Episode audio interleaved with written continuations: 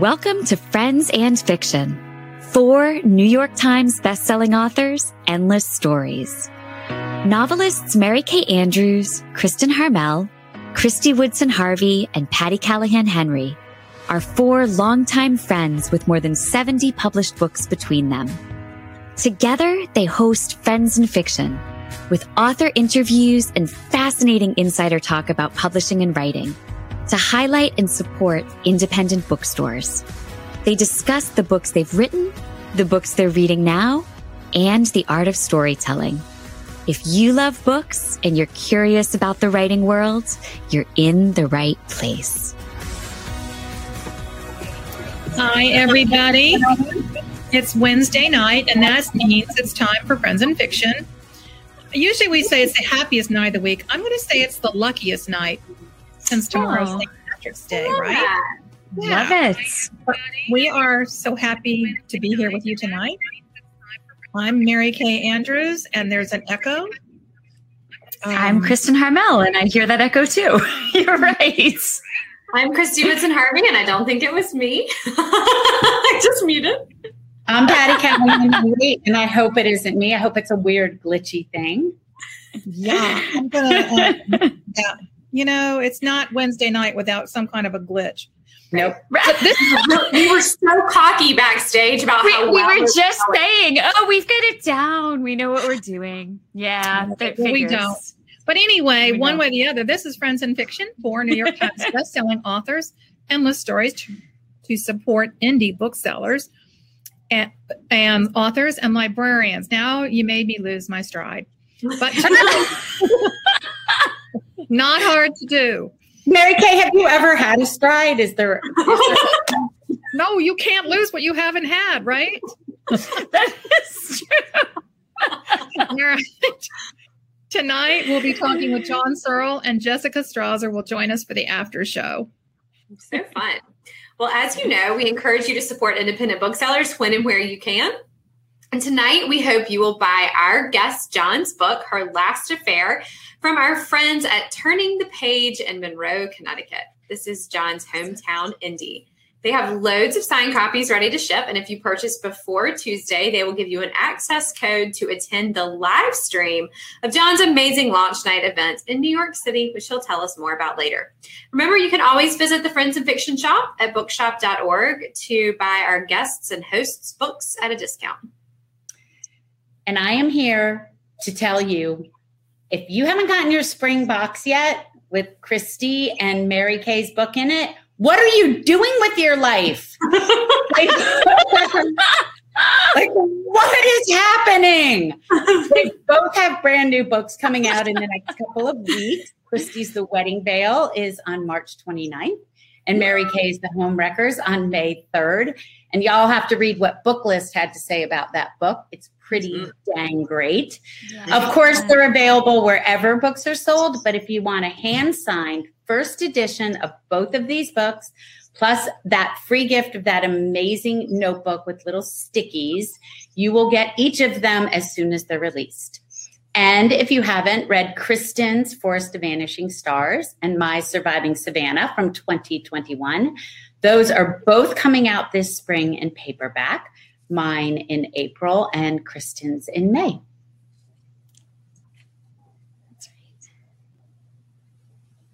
Um, Sean. um, I lost my place. So I'm going to talk about. Oh, are you feeling lucky? Is everyone feeling lucky? Yes, yes. Good. We were. we were. We kind of shot that. You must enter our latest giveaway with page one books. Our lucky winner will get their pick between one of two amazing limited edition gift bundles from page one books. And you know, that's a subscription service. So if you win, you can choose either the Boozy Reader Bundle, a $75 value, or the Jane Austen Persuasion Bundle, a $100 value. So enter by next Tuesday, March 22nd at midnight Eastern using the entry form linked on our Facebook page. We'll announce a, li- a winner live on the show on March 23rd, and good luck, right? Meanwhile, sign up. I want to win. I want to win. I want to win. win. doesn't, who doesn't want to win free books? Um, we'll announce the winner. Good luck. Sign up for a three, six, or 12 month page one subscription subscription package and get 15% off the cost of that with the code in all caps friends 15 mm-hmm. See, we're just so generous. We're just giving you codes left and right. It's so much fun. And another thing you can use a code on that'll get you a nice big discount is Charleston Coffee Roaster. So everyone in the Friends and Fiction community gets 20% off all bagged coffee on our partner Charleston Coffee Roasters website with the code Coffee with Friends. That's Coffee with Friends, no spaces. And what better time than St. Patrick's weekend to try your luck at our monthly giveaway? I considered doing that in an Irish accent, but it's really just bad. It just sounds oh, vaguely. Would have. It, it sounds vaguely Transylvanian at the same time. It just doesn't work. um, so for that giveaway, we'll be picking three winners, one each in March, April, and May to win a three month Coffee of the Month Club subscription, a $90 value.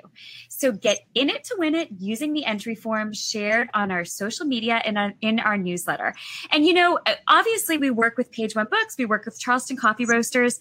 Signing up for these giveaways is just a great way to show them that you're hearing about them here, you know, and, and to kind of get engaged with what they're doing. Um, we like working with people um, whose brands and whose mission we support. So we hope you'll check them both out. We're very choosy. We are. Yeah. Picky, picky, picky, picky. All right. Enough coffee talk. See how I did that? we did. Everything you do. We do.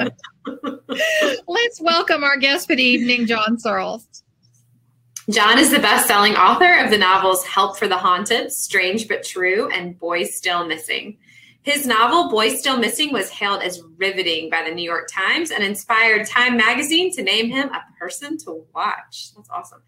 His second novel, Strange But True, was named Best Novel of the Year by Salon, and his recent novel, Help for the Haunted, was named a Boston Globe Best Crime Novel of the Year and won the American Library Association's Alex Award. In 2019, his novel Strange But True was adapted for film and it's now streaming on Netflix and Amazon Prime with an award winning ensemble that includes Amy Ryan, Greg Kinnear, Brian Cox, Blythe Danner, Danner, I almost said Daniel, Nick Robinson, and Margaret Qualley. Oh man, that's so cool. So previously the longtime books editor at Cosmopolitan, John also served as the magazine's brand director, executive editor, and editor at large. His writing has been published in the New York Times, the Washington Post, and several other outlets. John has a master's degree in creative writing from New York University, and he lives in New York. Okay, Sean, let's bring on the man of the hour, John Saul. Hmm. Hi, everybody. Hi, John. Hi, John. Very much. You know, sometimes when people do you get this when you're being introduced, I'm like, I don't know what they're gonna say. I wonder where things are pulled together. I'm like, sometimes people are like, John worked at GQ. I'm like, no, I never worked at GQ. so I really am grateful for that. Thank you. I'm so glad. Well, we're thrilled you're joining us tonight. I just wish it were in person, you know, back in the day when we shared the same amazing editor at HarperCollins. Yeah. We did have some hilarious, um, well liquored lunches and dinners. I'm shocked. I know. I know. It seems to be a theme in, in every meeting I've had with every writer I've ever known. but enough about old times. We would love it if you would give us the elevator pitch for her last affair. Well, I just want to say a good thank you for being here. It's really an honor, a pleasure to be with all of you. And you're also fun. I just love the vibe of the show. It's just hilarious. Everyone laughing. And, yeah. um, her last affair is set at primarily at a kind of abandoned defunct old drive-in movie theater. That's the screen there. Uh, people sometimes say, "Is that a billboard?" I'm like, "No, it's an old drive-in movie screen," and it tells a rather strange and unusual love story of the woman who once owned the drive-in. She and her husband owned it and ran it together for 50 years, and then a few nights before her their 50th anniversary, he dies in a mysterious accident in the woods behind the drive-in, and in the aftermath, she takes in a mysterious tenant, we'll say, a very charming British man named Teddy Cornwell, and it's really a book. Um, it's a mix of genres. I don't think of often my books get categorized as thrillers, and I don't think of myself as a thriller writer. I just probably like all of you, like you just think of yourself as a storyteller, you know. And so it's a, it's part character study, part thriller, and it's really a book. Um, I don't say it's a love story, but I say it's a story about love. Um, And um, I don't know how's that for my elevator pitch. What That's do you pretty think? good. All right. Excellent. Good. It's excellent, especially I, I find it very difficult right before the book comes out to like really get the elevator pitch nailed down. You did a really good Yeah. job. Thank you, Kristy. I appreciate that. Well, John, your work has been described as haunting, chilling, and even a little twisted. And certainly the characters in her last affair are memorable. Skyla, the aging proprietress of a long closed drive in movie theater, Jeremy, who's never gotten over his first doomed love, and Linnell, a woman whose stifling marriage prompts her to seek out her own first love. Where do these damaged and vulnerable people come from? Isn't it obvious? I'm broken. The answer No, is I have built to into the question. Yes. I have to say, on that note, I once did a Today Show segment for a book that I wrote that was written by a teenage. Uh, the narrative, the narrator is a teenage girl, and the host asked me, "Well, how do you feel writing a book from a teenage girl? What made you do that?" And I answered on the air, "Isn't it obvious? Deep down, I am a teenage girl." And my mother said, "My mother said at that point, I turned off the television. I couldn't watch it anymore." So, um, but I guess it's just part my imagination and part like people I meet. And you know, um, the way the book is structured, it's three seemingly separate storylines that converge halfway through the book. So you have Skyla, as you mentioned, who runs the driving the I almost said the driving school, the drive-in. Uh, then you have Linnell, who's in this bad, boring marriage, who one morning hears from her very first love on Facebook, of all places. Uh, and he says, I haven't stopped thinking about you all these years. They haven't seen each other in nearly 30 years. And she begins an online affair with him. And then you have a third character who reconnects with the woman who broke his heart years before and they agree to go on a dinner date. So it's all three people all grappling with some issue around love. And then, as I said, halfway through the book, the stories collide and it becomes much more of a thriller. Mm. Sounds wonderful. So, John, you have said that you started writing this book in the aftermath of a very bad year. Which makes me think of that book I read to my kids, like the terrible, horrible, no good. very bad, Alexander and the right? Terrible Heart. Yeah. Yeah. So Yeah. that was my favorite book. I loved it. um, running away to Australia. Um, so you said that about you know the aftermath of this. The book was part of the aftermath of a bad year. Would you talk about that and about whether it was part of your inspiration or if it led to this book? T- talk to us about that because we like hearing about bad alchemizing into good through story. It's amazing. Well, listen, I um, live in New York City primarily, and um, a few years ago, a guy down the hall, he and his girlfriend used to fight all the time, and they would always put Alexa at the center of their fights, like Alexa, call nine one one. No, Alexa, don't nine one one. And I, my, my husband would just be like, I don't ignore them, but I'd have my ear to the wall, like, oh my god, okay, wait, they're really in a big fight now. I would just be tuned into every beat.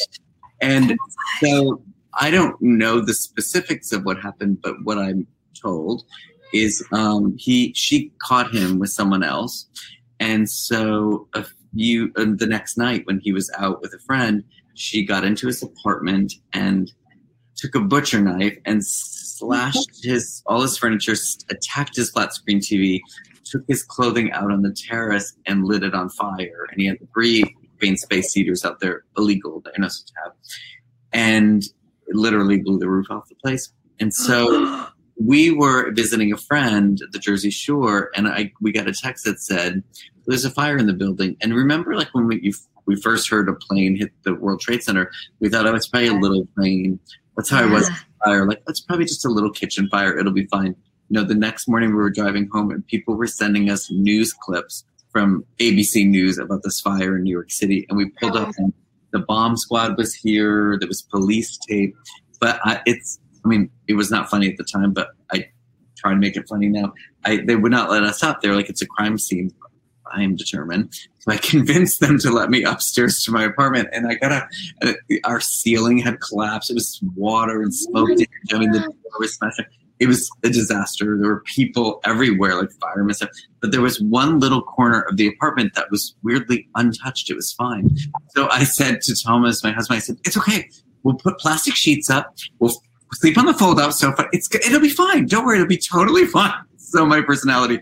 And the fire, the head of the New York City Fire Department said, "Son, you don't have a roof over your head. This air is toxic. You cannot sleep here." I'm, I'm always sort of like, I can do it. It's okay. Don't worry. I'll just keep going. And um, so we were, we were, we weren't able to live in our house for months and months and months and months in our apartment. So we bounced from hotel rooms to people's spare bedrooms to just all over the place. And I check your fire insurance. That's my message to everybody. But also, um, I then sadly my father died in a motorcycle accident not long after. Oh. During that time, yeah, it was a difficult time in my life, and so have people. We all have difficult times. So I'm not saying I'm special, but it was a lot of difficult stuff at once. And I just my kind of solace was waking in the mornings and just escaping into this book and these characters, Wow. and um, I don't know, it gave me a sense of peace to write this book. So, We Were, talk. were you writing it? Oh, I'm sorry. Go ahead. No, go ahead. Go ahead, Kristen. I, I was just going to ask, were you writing it wherever you were? Like when you were sleeping in people's houses and, you know, in, in their spare rooms? Like, were you, did, did you have a set writing place or were you just writing kind of wherever you landed? all landed? over the place on legal pads, on my computer, on Oh sometimes on my phone. And then we moved back home. And we were like, okay, we're back home. Everything's going to be back to normal. And then the pandemic happened. so it was like, then we left again. And so uh, really during the pandemic too was when I really, really hunkered down and just kind of brought the book home and just um, used that time. Every morning I would get up and it was my solace just writing. I'm sure you all feel that way sometimes too. Yeah. Yeah. Well, we've often talked about how the writing of all of the books that came out last year that we all wrote during the pandemic with Mary Kay sending us text messages, Are you writing this morning with her whip? Yeah. It was, it was a it was a soft place to land in Yeah. a madly burning world, John. So I can see that. But you're writing this book in all these different places. Do you have a process? Do you outline?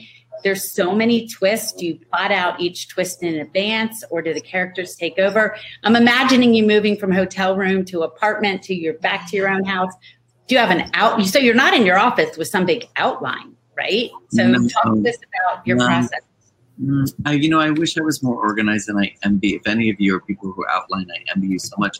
I try to, and I have loose outlines, but it always changes. And I, and I just really start with character. And um, you know, I always tell this story when I was in year 12 of waiting tables and I put myself through college, I put myself through graduate school, and I wrote a book. I wanted to be a writer, and I wrote a book, and I met a friend of a friend of a friend who was an editor at a publishing house. And she said, You don't need an agent.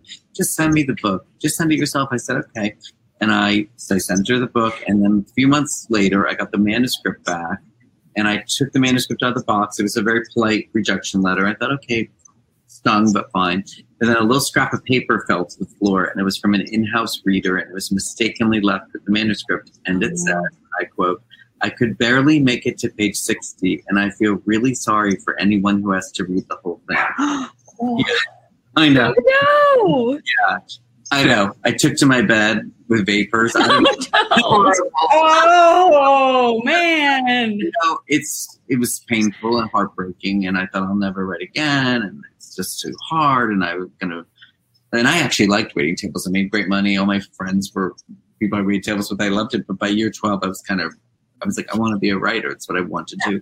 And I, um, you know, then I was cleaning under my bed. I don't know about for you, but weirdly, writing and cleaning are connected in my mind. Yeah. I heard the first sentence to this book, and it was whenever my father disappeared, we looked for him on Hanover Street. And really, in part, that's true for my life. My dad, I love him, may he rest in peace. But he was a big drinker and a, loved the ladies. And my mom and I, a big part of my childhood was spent driving around looking for my father in bars. And my mom would send me to get him. And he had a girlfriend who lived on Hanover Street. So I wrote down that sentence And then I went back to cleaning, and then I heard another sentence wrote down, and then I I thought, you know what, I'm just going to write for myself because I it's what I love to do.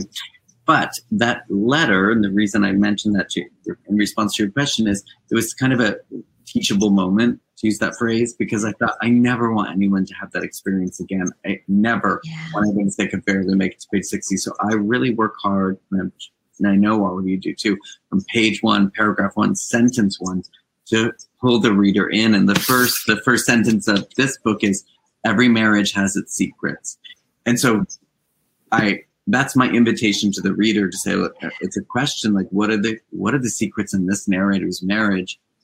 You know, and then hopefully I pull them in from there. So a lot of painful stuff, but hopefully a lot of good stuff from it, as you said, as you said before. That's awesome. You know, I love hearing those stories of um of rejection at the beginning of a career because I think those are the things that make us into the writers we are, you know? Um and and I think it's inspiring to people who were at the beginning of trying to become published writers to hear that it wasn't smooth sailing for any of us. I mean, I think we all kind of stumbled our way into this and and it's that stumbling that makes us better, I think. So anyhow, so thank you for telling that story. So um to switch tracks a little bit, um, we know you started working at Cosmo as an intern right out of grad school, and you stayed for over Yes. 20 years. Is that right? yeah, so Oh, that's, I that's really cool. yeah. Yeah. Go ahead. There must be a delay. Sorry. oh no. So I, as I said, I was in year twelve of waiting tables. I was frustrated. I heard about a job at Redbook magazine reading fiction submissions, and at the time, Redbook uh, published eleven stories a year, and they got thirty-five thousand unsolicited fiction submissions. And so I would go there and fill bags of stories and bring them home and and read them, and often have to chat, attach a rejection letter. However, after my rejection that I just mentioned, I felt so bad rejecting anyone else, so I'd always put notes on the margins like "Keep going, don't let your dream die." I was like about to encourage people, but um, and then from there I heard about a job upstairs at Cosmopolitan in the books department, opening packages and logging books into the computer, and so I. I had no money. I cannot stress that enough. So I bought a jacket at the Salvation Army for twelve dollars. And my friend, my mentor, the novelist Ann Hood, I remember saying to her, I guess I need a resume. She's like, You're a writer. Writers don't need resumes. So I went on the interview and they were like, Where's your resume? And I was like, I'm a, I'm a writer. Writers don't have resumes. I think they hired me because they felt sorry for me. And I remember saying to my mom, I don't know. It seems, I don't know how I, if I like this place, Cosmo. And then she said, Give it a try it for two weeks and see how you like it. And well, I stayed for 23 years and I Wow. hard and moved up and, and actually was so many smart, fun, fascinating women at that magazine. And I had so many great opportunities and things I got to do that I, I never would have. And growing up the way I did, like I said, my dad was a truck driver. No one in my family even went to college. Like it was like falling through the rabbit hole, like into this world. Like people, wait, people just send you free books to read. People just send you beauty products. People just send you, you know, it's just like amazing. Like, I don't know, it just, people invite you to all these parties. Like, I don't know. I just thought, I, I really loved the experience. It was great. Oh, that's awesome. Can you tell us a little bit about working for the legendary the legendary Helen Gurley Brown and also about writing some of those saucy magazine cover lines if that was ever something that you worked on? Uh, well, Helen, um, you know, when I first started working there, this is going to take me a little bit, but uh, it was the day I just got out of NYU, and it was the day that when I started at Cosmo, it was the day of the O.J. Simpson verdict. It was a very long time Oh ago. Oh my goodness. And I remember we all went into her office to watch it, and everyone was riveted watching what was going to happen with OJ on the screen. But she was just working behind her desk, and she was like, I don't know, almost 80 at the time. I don't know what she was. She just had her breasts done. She had a plunging top, a little mini skirt, bangle bracelets, her hair, tease makeup. She's working away at her desk. And I remember everyone else was staring at OJ, but I was like this, like staring at Helen. That's awesome. just like couldn't take my eyes off her. But she was so so nice and really sweet, and and I really loved her. She did say one funny thing. Um, we we would have lunch, you know, years like a couple times a year, and one time, one of the last times I saw her, she said, "Pussycat, I have to ask you a question." I said, "Yes, Helen," and she said, "Are you a homosexual?" Was like, yes, I am. And she said, um, Do you have a special friend? I said, Yes, I do. And she said, Good. I'm glad. I don't know. She knew me for years, and finally her gaydar went off. And then, in terms of those, cover, in terms of those cover lines, favorite story ever. you know, we used to do these We, it was called the Red Hot Read, and it was basically a sex scene that we excerpted from a romantic thriller every month. I used to call it the Blank of the Month Club. I won't say it.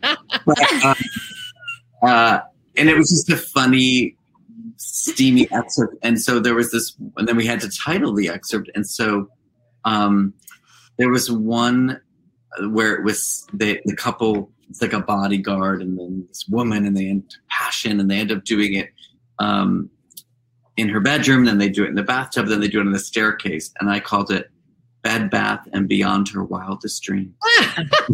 Yes. That's awesome. You're in the presence of greatness here, ladies. I'm intimidated. I you know. Yes. I I know, John. I feel like we're gonna have to um to ask you to write our titles for us from now on, like Yes. just our book titles, Yeah. because I would take something like I'm that. I'm here Does they it. ever have interdepartmental like contest to see who wrote the greatest of the great cover lines? Because that would win for me.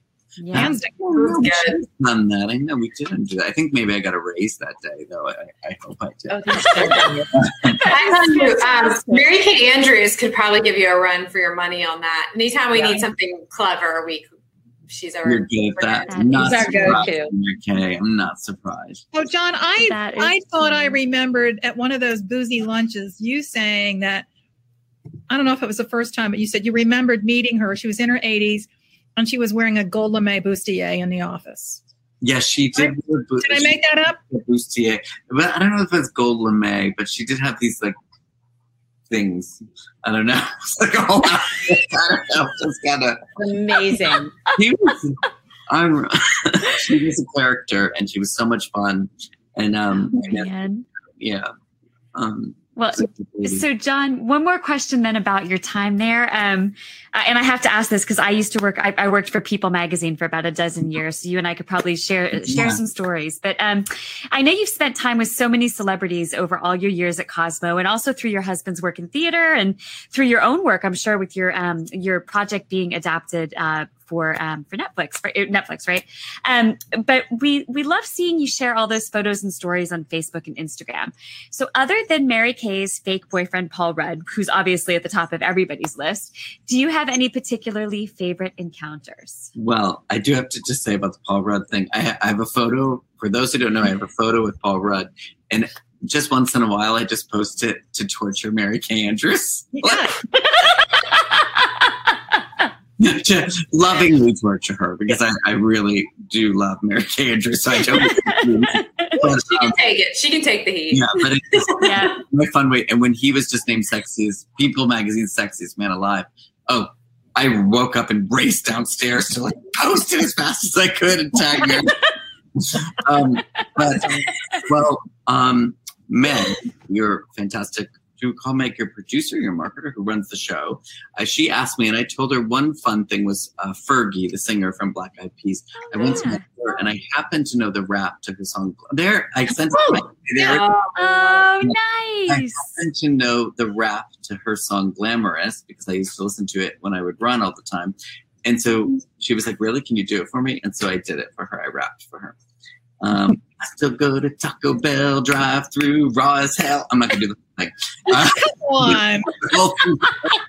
she was like, Will you marry me? And somehow it hasn't happened yet. But, but You missed out. Probably because of that question that Helen Gurley Brown asked you. Possibly. It might have something to do with it. I don't know. That, You already had someone special. really special. We already had a special. A special friend. Exactly. exactly. Okay, let's get back to. Oh, Oh, that's a Oh, Nice. Where's Ni- Oh, he the looks. Oh, that's twist awesome. tonight. He looks Oh very. man. I feel like he feels threatened in that photo, John. He feels threatened. He feels threatened. He Yeah. should. Okay, so let's get back to the book. Her last affair has so many twists and turns. You kept me guessing until the very last minute. I would love to know why. I mean, I kind of know because I did a little cyber stalking, but I'd love to know why you set the book at a drive in movie theater and how you decided which classic movies to quote in the chapter headings. Uh, but before you answer, um, Sean is going to show us this amazing book trailer. Oh. Right, Sean? Whenever I go home to see my mom, I pass an old drive in movie theater. Most people probably don't even notice since it's overgrown and abandoned, though I always notice. The sign is still there, tucked away behind some trees. Something about this site led me to start looking up old drive-ins online, and I developed kind of an obsession because I found the most haunting and beautiful images of these places all across America, forgotten by time. I love the old speaker poles. I love the tattered screens reaching skyward. Then one day, the writer and me thought, what if a love story took place at an abandoned drive-in? Since I don't write romance novels, I wasn't envisioning a bodice ripper. But what if I could write a story that was unusual and dark and full of twists and turns and told the strange love story of the woman who once owned the drive-in? So that's how I came to write Her Last Affair. The book comes out this March. I really hope you'll read it and I hope it makes you think about love. That's awesome. a great trailer. That's awesome.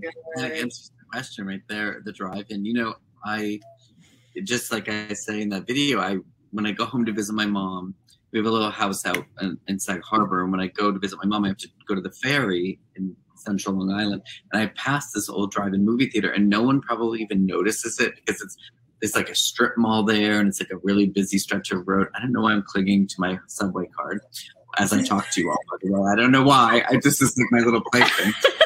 okay, out of here. Yeah, it's your security blanket. Yeah, so um, anyway, I see it there, and no one probably notices it, but I do. And I just always wonder, like, what was it like when it was booming and popular? And then I started researching it, and then I started looking up old drive-ins just in general. And there, I found all these photos like those in the video of just these beautiful places that are just forgotten by time, and they're just kind of haunting. And I thought, gosh, what a eerie, interesting setting for a novel to set it in an old drive-in movie theater and yeah. um, you know the tone of the book i, I just spoke with this um, reporter from this newspaper and, and he paid me what i thought was such a compliment he said you know it feels very much um, a Coen brothers movie like fargo to me and i don't know if you you admire that film but i really do because that film is funny and dark and sad and and kind of sinister it has so many different things tones to it. And that's how I wanted this book to be. Like I, I hope people find it funny in places. All the stuff with the show dog. That this, pretty. This character pretty he really wants to win back his ex-girlfriend and she's like, Will you watch my show dog? And it's this gigantic standard white this white standard poodle with all fluffed up and like a topiary kind of thing. And so there are moments of humor with stuff like that. And then there's the, the creepy nurse, which if you think about like Nurse Ratched or Annie Wilkes in Misery, there's something about a nurse because nurses are supposed to do do good and help us all, but when they turn sinister, there's some there's nothing scarier. And mm-hmm. there's a scary nurse in this book who um, is up to no good parts. But then when but the end of the story, I hope when you realize what happened to her, I hope people really empathize with her and and feel her heartbreak. So um, I hope that answers your question. Yeah, somebody's asking um, if you've ever been to a drive-in movie. Yes, I, um, Carrie Soderman. Hi, Carrie. I, uh, when we were little, we didn't go all the time, but there were moments, there were days, I'd say half dozen times when my parents would put us all in our PJs and load up our station wagon and we'd go to a drive-in oh, and so all in the back. And so I never thought I'd write a book about it back then. But um, I don't know. I think I'm just kind of, my mom, um, mom when the last day she graduated high school, she took the lock from her locker and she locked it to this guardrail in our little town. And one day when I was little, my mom and I were walking to the town carnival and she showed it to me. It was all rusted. She said, I put that there my last day of school. And I don't know. I was a weird kid. I'm still a weird person. I was like obsessed with this lock. I would look at the lock all the time and it overlooked this old foundation of a house that was never built. And I used to stare at the foundation and wonder like, wonder about my, why did my mother put this lock there? Who built that house and never finished it? And so there's I have a little bit of an obsession with abandoned places, like the abandoned drive-in, and the strange but true It was this abandoned motel cottage that was there. And Help the Haunted was an ab- abandoned theater in Philadelphia. And so um, I don't know. I think that just have they draw me in for some reason. I'm not sure why. Yeah. They're, they do sort of like beg a lot of questions and ask a lot of stories. I think that's, I would probably do that too, especially like with your mom's lock. I can really see getting obsessed with something like I that. was totally obsessed. Um, Yeah. Speaking of things that you and I are both obsessed with, um, our dogs. so my family just got our first puppy, my first dog ever, Salt. Um, but your dog Ruby, there's Salt, there's No salt. Oh, so your dog Ruby is a celeb. I mean, she has her own Instagram account at oh my god, it's Ruby. Ruby. You got to tell us like how did it come about, and most importantly, can Ruby and Salt be like best friends? Yes, of course. I we will we will connect them. It'll be like instant love between them. It's gonna be amazing. Um, uh, yeah, she's oh my god, it's Ruby on Instagram, but I have been really bad at posting because I accidentally locked myself out of her account, and I've got to figure out how to get back in. But, but I, and I will. Uh, and and Salt, what is Salt? Is Salt on Instagram? Um, Salt does not have his own account. People keep asking me when I'm going to get him his own account, but I can barely keep up with my one. And like, I really like posting Salt content. Um, I was telling uh, to the friends and picture people, I was telling them backstage that people will message me and say more Salt content. I'm like, okay, there's Yeah. no Salt pictures today, but um, I can barely keep up with my own one Instagram account. So I don't think he's going to have his own, but he's on there a lot. We will put them together. The thing is, there's so much darkness in the world, so some nice puppy dog pictures are really welcome these days. I think you know. Yeah, no, I agree. It's fun. It really Yeah. is. But Ruby, Yeah. And puppy porn, everyone loves puppy porn. Ruby and Salt write a children's book. What a great Great idea! idea. Pictures of Ruby and Salt. happy? Yes. Winnie is starting to feel really weirdly left out. I'm Oh, just we love. I know, right? Oh my god. Um, well, Ruby, you know, I was saying before to y'all, like, people have all sorts of obsessions, and we are obsessed with her, but we realize at a certain point, well, it's not a bad obsession to be obsessed with this little 12 No. Yeah. So, so we're okay with that. We don't Yeah. mind. Um, and she also, we, Thomas, my husband, is a theater director, and he was working for six months in London. And so we went to live there. It was very complicated to get her there. You don't have to quarantine them, but you have to get a doggy passport and do all this stuff, and you have to fly in through France. oh my gosh. It was very complicated. Wow. The thing is, my father, like when I told him at the time, this was a few years ago when he was still alive, and I told him we had to get our doggy passport, we had to fly him through Paris, we had to do all this stuff. He looked at me and said, There's something wrong with you. No, I used to be the person that was like, I mean, oh my God, just board the dog. Why is it such a big deal? You have to plan your whole life around this dog. And now I'm like, oh yeah, God, like, it's all about what are we the dog. the dog? How are we going to take the dog? Like Yeah. the dog's schedule is more important than anyone else's schedule. Exactly. Yeah, exactly. We know. Yeah, it's very true. Okay. So we um I'm afraid we're going to run out of time. And I don't want to run out of time before I t- tell everyone my great idea about Tinder for dogs, right? Super important. We got that in. Super important. Yeah. I mean, I'm going to copyright it right off, like we right after we get off the show. So don't anybody steal that idea. Okay. Dawn, Do you want to talk to us about your in-person event happening this next Tuesday at Symphony Space in New York City, which I am going to be at, by the way? I'm so happy you're coming, and we I, are so envious. and I hope the rest of you are going to get on a plane and get up here. Yeah, you should get them.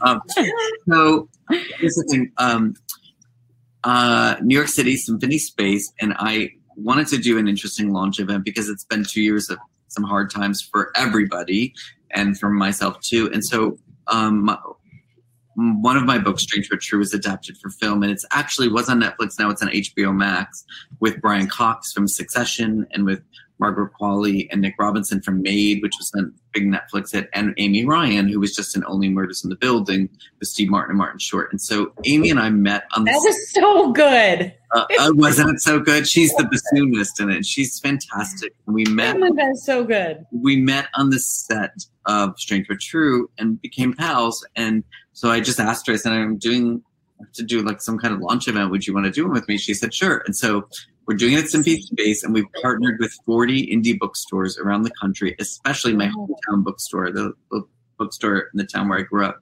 And if anyone purchases um, a copy of Her Last Affair from Turning the Page in Monroe, Connecticut, or any of the other bookstores, yes, the bookstore on your screen, Turning the Page uh, in Monroe, Connecticut. If you purchase a book from there, you will get a unique access code to live stream the event as it's happening in front of a live audience at, at Symphony Space.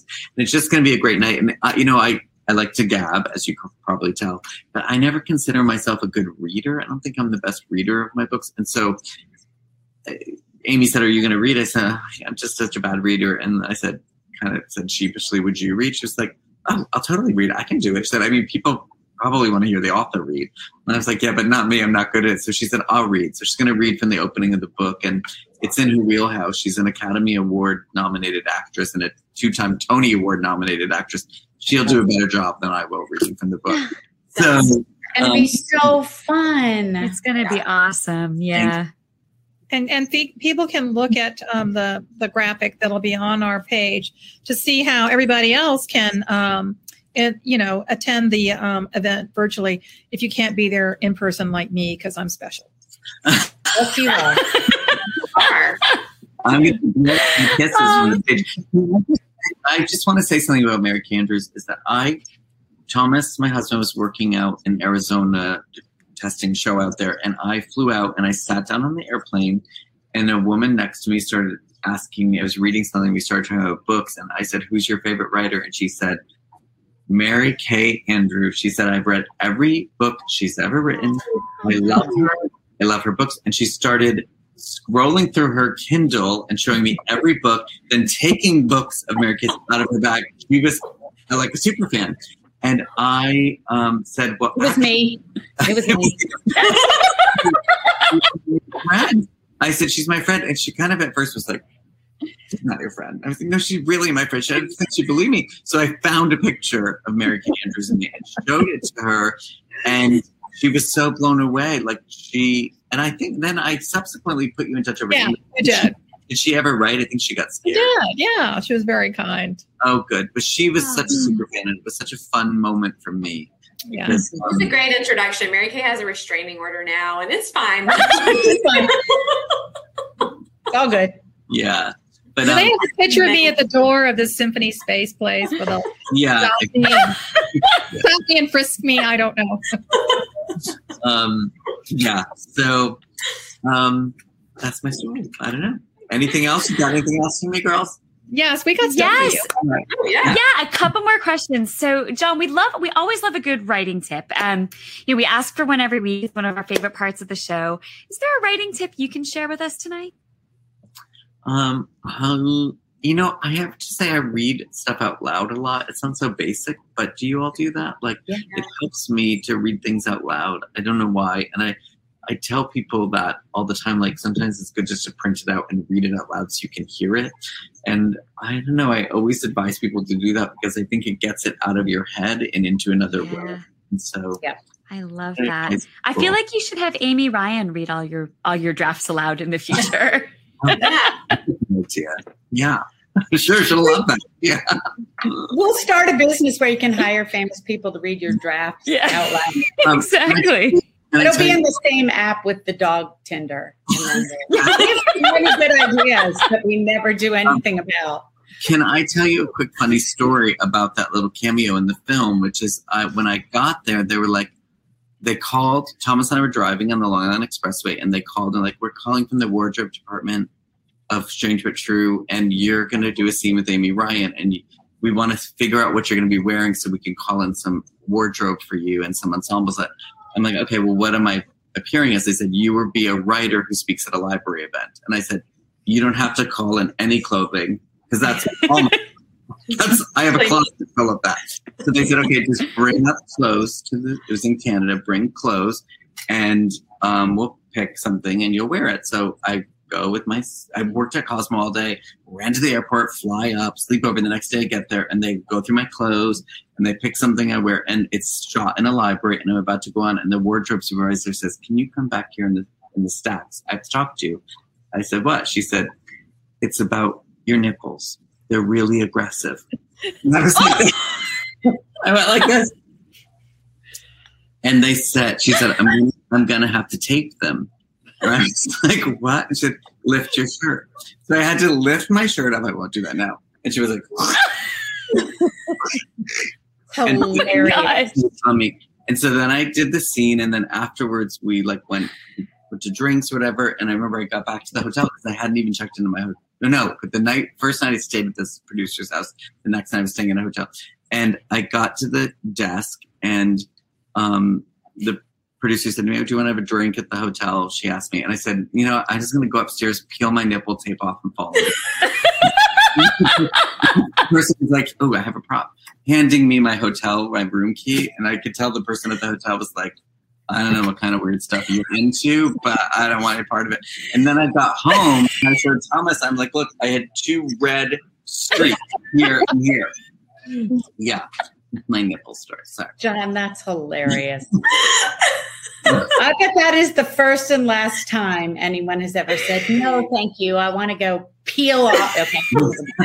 yeah. I, I, can't even say it out loud. I'm just, yeah. I'm going to let you say it. All right, John, we usually ask authors to give us a book rec. I'm getting off the aggressive nipples and I'm heading this way.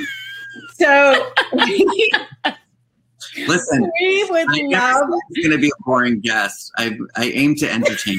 So we're here for it. mm-hmm. But we would love a book rec. But we also love that New York Times book review question, which is, what books might we surprise to find in your library or on our nightstand?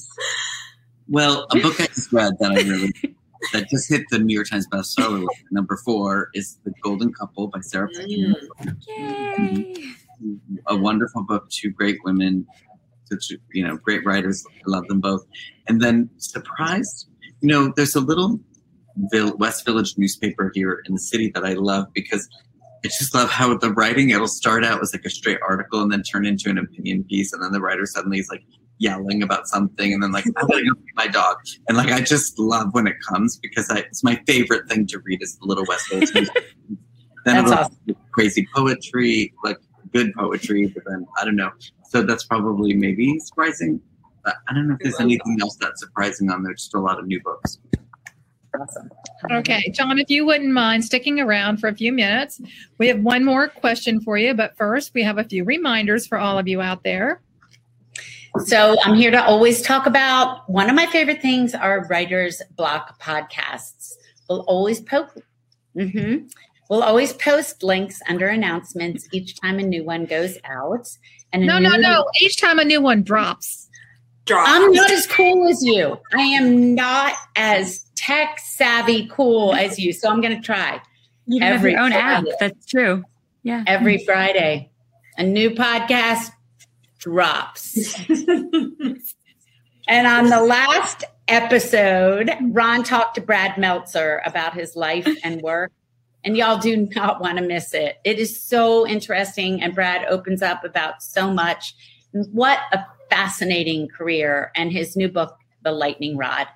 And then this week, Ron and Mary Kay are talking to Harlan Coben about his new novel, The Match, which just came out yesterday. And I know they have a fantastic conversation you don't want to miss. We did. We had fun. So don't forget to subscribe wherever you get your podcasts. And while you're hitting all those little subscription buttons, make sure to subscribe to our Kick Out a Piece of Paper, our newsletter, our YouTube channel, and Loco Plus, which is a new streaming platform that we are on that also includes a lot of brand new content from other independent creators. And also, obviously, subscribe to Tinder for Dogs, which will be available tomorrow from Mary Kay, from the brain of Mary Kay Andrews. So, if you're not hanging out with us yet in the Friends and Fiction official book club, you are missing out. Um, you know, we talk about them every week. We love them. It's run by Lisa Harrison and Brenda Gardner. It's now more than 11,000 strong. And we hope you'll join the group if you're not a member and make sure that you're there March 21st when they'll be discussing the soulmate equation by Christina Lauren, who, um, of course, we love Christina and Lauren. They're a lot of fun and we know you'll enjoy that chat. And make sure you join us right here next week, Wednesday at 7 p.m., where we will welcome Lisa Scottoline with her newest What Happened to the Bennetts. And then in the after show, we're going to be talking to our friend Joy Callaway with her new novel, The Grand Design. Then on March 30th, we have something very exciting coming up. Someone is launching a new novel That's called The Wedding Veil. I'm so excited. um, and we've got some nice um, headwear. I can't say that word, Mary Kay. Millinar- millinery. Millinary. It, I was like, in my head, I was like, is it millinery, millinery? I, I, wasn't sure, but that was it's hats. It's hats. hats. It's hats, but it's it's versions of wedding veils, but some of them are more elaborate than others. So mm-hmm. you're gonna want to be there for that. Um, if you're ever wondering about our schedule, it's always on the Friends of Fiction website and on the header graphic on our Facebook page. John, you are up with one more question. And I love this question. I'm with my daughter and son in law this weekend. And they said, What is the favorite thing, one of your favorite things about the show? And I said, When we get to ask them, what were the values around reading and writing in your family when you were growing up? Well, as I said, my dad was a cross country truck driver, and I would go on trucking trips with him. You know, I always say my parents sent me in the summers trucking to quote make a man out of me, and they didn't get the results they wanted.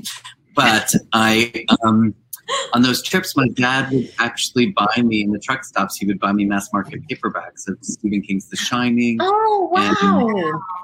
John Irving's books, and my mom had a huge Sidney Sheldon collection of mass market Sidney Sheldon paperbacks, and I would often take those on those trips with my dad, and I that was where I really loved to read. Learn sort of loved to just trucking was kind of actually not that exciting for me. I would like to be with my dad, but I that's really what I remember in a practical sense of books being introduced to me. And then also I just growing up like I didn't know I was gay, but like the other boys somehow picked up on it. I didn't really fit in with them. I was terribly, terribly bullied. So I would get dropped off at the library every day, most days, and hide, hide in the library. And that's where I love to learn to read and just love books too and find my escape in them. So I would say, you know, really, it was a very little house and there was a TV on in almost every room. I'm like, can we just pick one TV, please? This yeah. one, one TV, not five. But um, it was a lot of chaos. And now looking back, I such nostalgia and fondness for it. But at the time, there was not a lot of place to have quiet, and so I would, I would always take those books and go in the bathtub. I'm like such a big bathaholic oh. still to this day because that was the quiet place in that little house to hide out and read. So those are my memories of reading growing up. I don't know if that answers your question exactly. No, it's amazing. And I told them, I said, so many writers, they will bring up the word library. I'm, I'm guessing yeah. 90% of the time. But never once has someone said, my dad was a trucker and brought home mass market paperbacks. And I, I love that. I think that's amazing, John. That's amazing. Yeah. Oh, well, thank you. It was really such a pleasure spending time with you all. And thanks for, um, thanks for introducing her last affair to people. And I do hope people will join us on uh, March 22nd for the streaming event with Amy Ryan. I know I'll be seeing you, Mary Kay, in person. Yes. People tuning in tonight will get a copy and get the code to join us virtually uh, next right. week. And don't forget before you go, John, tell our viewers and listeners where they can find you online. Oh, uh, on Instagram, it's just at John Searles. And uh, on Facebook, I have an author page, John Searles Author. And then Twitter, I don't use as much, but Searles Books. Um, and then also, by the way, tomorrow, actually tomorrow afternoon, I have an essay coming in the New York Times called, if I can mention this, Confessions of a Wedding Hater. And it's about how all my life when I'm, the first line says, "If you're reading this and I attended your wedding, I want to apologize for my behavior." because it's how my whole life I hated weddings, and I would get the invitation. I'd be like, oh God, I don't want to go. And then during John, can you cut him? This is bad press for my book. oh, sorry.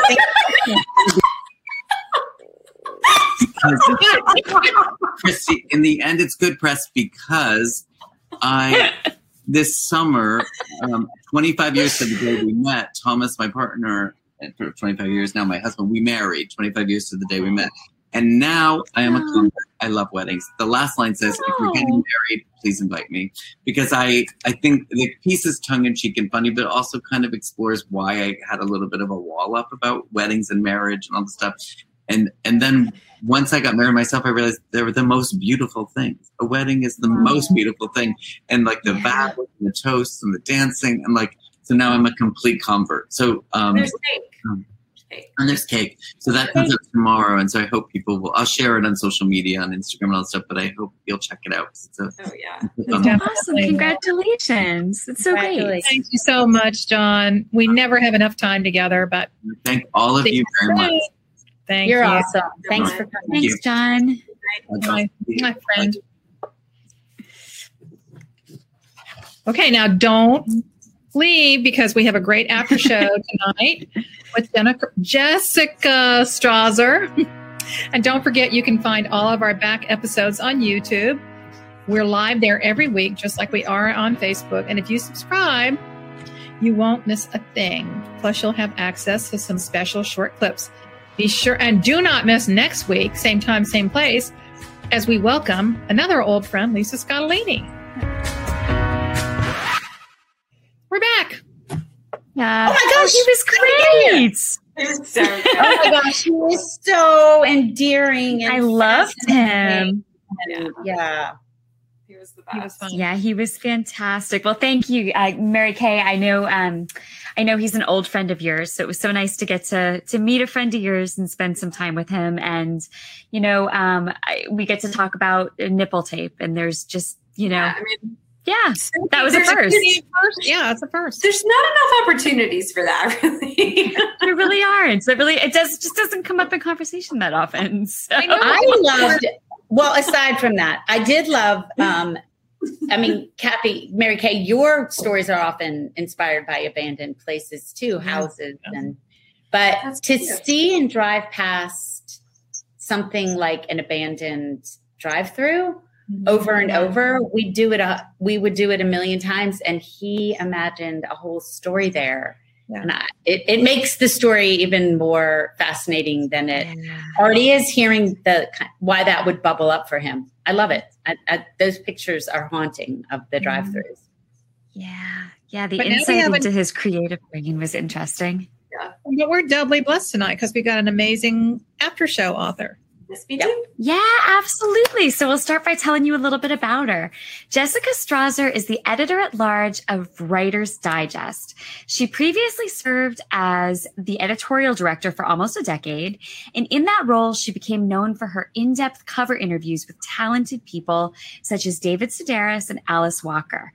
Her work has appeared in the New York Times' modern love column, which is fantastic. Oh, I, I love that. Jessica is Yeah, also me too. Yeah, of several novels, including Almost Missed You, Not That I Could Tell, Forget You Know Me, and A Million Reasons Why, which was called a standout in a starred Booklist review. Jessica lives in Cincinnati, and her new novel, The Next Thing You Know, is set to be released next week. And we're tall poppy writers together. So welcome, oh, Jessica. Oh, great. Hi, Jessica. Hi, everybody. Hey, Jessica. We are Can you hear so me okay? glad Thanks for you're having me. We're so thrilled you're here. All right. The John next was so good. I didn't know I was supposed to bring all my pictures of myself with Paul Rudd. I could have gathered them all up. I know, I know. I try not to post mine just because it makes Mary Kay so jealous, but It's, it's a trigger for me. It's we an emotion. very hush hush because we don't want to make her too mad. So I, I- next on that time. note, I'm going to see if I can find mine with Paul Rudd and have, uh, yeah. Fine. Look at that. oh my gosh, I definitely do not have a picture with Paul Rudd. Okay, I want to talk about your book. So the next thing you know has been described as a star is born meets me before you. I, I love that. let's Can go. you tell us a bit Yeah. about it, please? Yes, that is the that is the very succinct elevator pitch. So I'll give you the chattier elevator pitch, which is know, the next thing you know is about a young 30 something woman named Nova who has just recently done a huge 180 in her life. She's left her job, her boyfriend, her hometown, everything she considers safe and familiar, and has made the decision to become an end of life doula.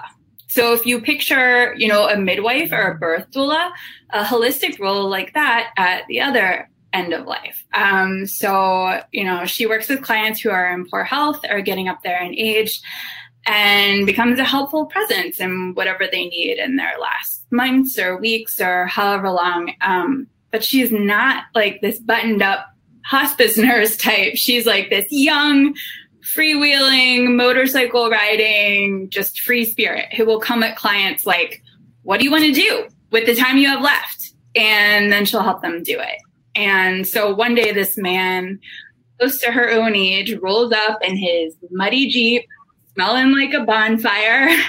And she doesn't recognize him. She's never seen him before. She doesn't know who he is, but he is a pseudo famous, uh, pretty well known musician on like the indie music festival scene who has recently disappeared from the public eye and no one knows where he went. But where he went is that he shows up at her door and he has this degenerative condition where he's physically losing his ability to play his guitar. And you mm. can tell right away that he's going to be a tough nut to crack and like no client she's had before, but they also have this immediate chemistry. So, you know, it's a story of the power of connection and hope against the odds and, you know, what it really takes to live life with purpose and no regrets. Okay. Now, talk to us, if you would, Jessica, about the seed of inspiration for this book. It's such interesting subject matter. I don't think I even know there was such a thing. How did you get the idea to write about end of life doulas? I was actually researching a completely different um, novel that I did not end up writing. I was playing with the idea of I was going to have this hostage situation, um, not like in a high stakes thriller, more like in a what ended up being anxious people. So he did it better. It's probably better that I didn't write it. But I wanted, I was going to have like this hostage situation where there was an ensemble cast, and I wanted to have like this meager old lady who is um, nobody knows that she's terminally ill. So she was going to decide to be a hero and act like completely out of character um, because she figures she's on her way out anyway. So I had this idea for this, yeah, terminally ill character who was going to do this amazing out of character thing. And I was researching what your state of mind might be, like things that you might look up if, if you got a bad diagnosis. And I came upon the existence of end of life doulas. And I was so fascinated. I think because I immediately just thought, what a special person it would take to do. I mean, I immediately love to, I'm sure you guys are the same way. I just love to make up backstories for interesting people. like kind of a game I'll play out in public when, you know, my husband and I sometimes will try to decide like what other couples are talking about uh, if they're on their first date or they're, you know, um, and just the idea of I could invent so many interesting backstories for why people might become, you know, an end of life doula. And I also thought, um, it, you could be really misunderstood if you did that job because it's kind of taboo. You know, people don't really like talking about, um, especially in our culture, people don't like talking about like, you know, the the final phase of life. They're very adverse to it. So they have to navigate, they have to kind of mediate and navigate these really hard conversations that families don't necessarily want to have. So I, I, just thought it would be really, really interesting. And then I ended up not writing that hostage book and writing a million reasons why. And in the back of my mind, I had already gone down this this rabbit hole and sort of was in the back of my mind inventing a, a backstory for this imaginary doula. And when it came time to write a new novel, that was yeah, that was it had been marinating for a really long time by then. I love how we're doing research for one book and yes. it gives us for another. Yeah. Mm-hmm. I also and a better, probably a, a way better idea than I Yeah. originally had. Hopefully, yeah. I hope so. Well, it's funny though how things can kind of marinate that way and become something you didn't expect, but almost the thing that it was supposed to be. I I love that. So, um, Jessica, you seem to be drawn to writing about sort of these shades of gray kind of situations where we can see multiple sides, where there's not always a clear right or wrong, you know, um, and, where the characters' backstories really do play a huge role in you know how things unfold. Why do you think those shades of gray interest you so much? Because I think everybody is shades of gray. We just don't always see each other that way. You know, I mean, so many times you, and actually, that's exactly how it is with the characters in this book, where everyone around them kind of thinks they have their number. they think they have that person pegged, and there's so much that they don't know. And um, especially now, I think um, uh, and in the last two, we were already living so much of our lives online with social media, you know, putting up what you want to put up. But especially in the last two years, um, with how much more isolating it's been, there's a lot, there's a lot of, there's a lot that you just don't know what people are going through. So for me, the gray area is totally, yeah, it's the only thing I want to write about because I feel like that's what's real. That's what's really going on. Yeah. I agree. I like writing about the shades of gray too. And I think you like just on that, something I like to write about that I think you like to write about too is when not a good answer. There's not a good solution. There's not a good like none of the options are good. So like what do you do? You know, which I'm always Yeah. interested in people in those situations because I think we all find ourselves in those situations sometimes. Yeah. But like switching gears just a little bit, um, we mentioned earlier that you're an editor at large for Writer's Digest.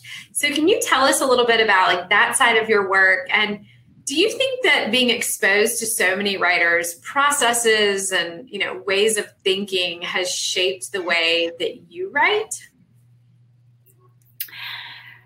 I definitely think, I mean, oh my gosh, early on, absolutely. I mean, I was, you couldn't have had the writing bug at all and done the job, that job for very long without wanting to try it yourself. Um, Yeah. I think the cumulative effect of it all, especially interviewing so many, I think you, you all do a really good job of showing that here because you're also interviewing all of these amazing writers and I was doing it on the phone from my desk and you're doing it on Facebook and everyone else can watch. And so you're showing everyone else actually the same thing that I learned, which was that these writers who we always have kind of put up on pedestals thinking they have they're tapped into some kind of secret, you know, I don't know, magical source are really just people like they might need to have their nipples taped down at, you know. I mean, seriously, what else are you going to see?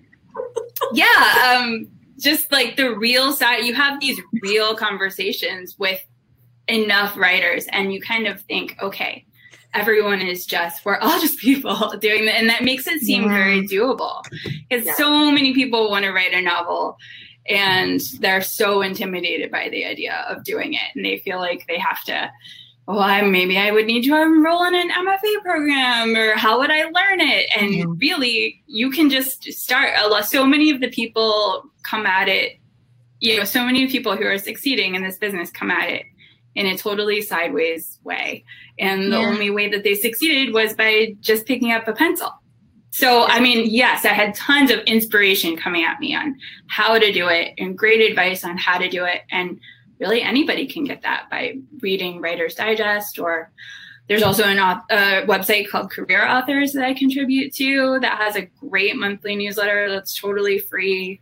Um, the information is out there and shows like yours just connecting with what really makes writers tick you can learn a lot Was there a would big, Oh, I just- It would make just had this this big question.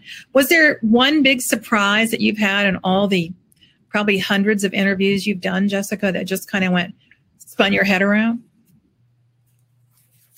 one big surprise um, oh gosh you know i don't think so um, maybe david sedaris um, is such a lovely man he he you know if you read his essays and, you know, he, he's kind of this curmudgeon. He puts Yes. forward this personality that he's kind of this curmudgeon and he's really annoyed by people. And, um, I mean, he was one of the only writers to ever send me a handwritten postcard after our Wow. interview. Um, you know, he he had been he had like terrible tragedy in his family the day of our interview, and he didn't cancel it. Mm-hmm. And then on his postcard, he was like, "I'm sorry if I seemed down." and I was Oh, like, oh "Oh my my gosh. gosh!"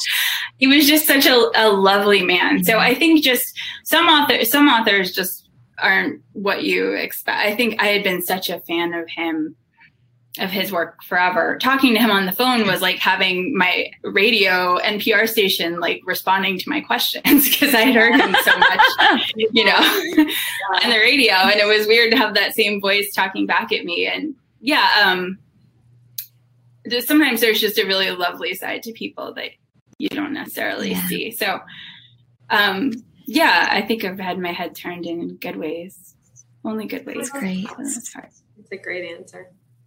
Yeah. Well, Jessica, you've been great. Um, I know we could go on and on and on. We would pick your brain all night long if we could.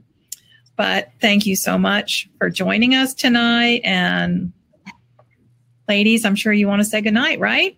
Jessica, thank you Good so night, much. Jessica. Congratulations for having me.